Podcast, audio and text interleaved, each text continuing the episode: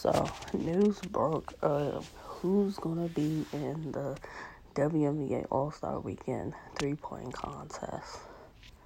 And I must say, you got some great competition for Allie Quigley.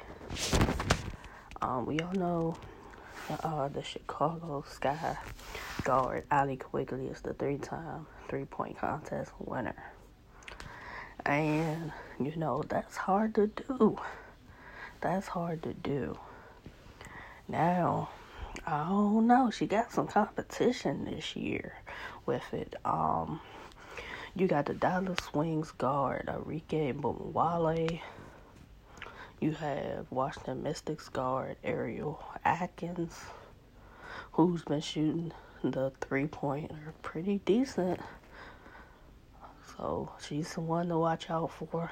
You had the Atlanta Dream rookie Rhyne Howard.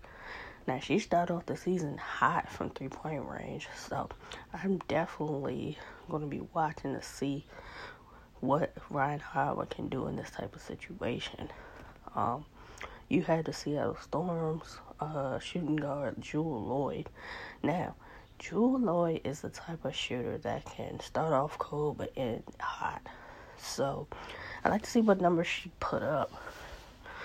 Um, but my my pick who can beat Allie Quigley is none other than first time All Star um, Las Vegas Aces starting shooting guard Kelsey Plum. Kelsey Plum's been shooting the ball amazing this year.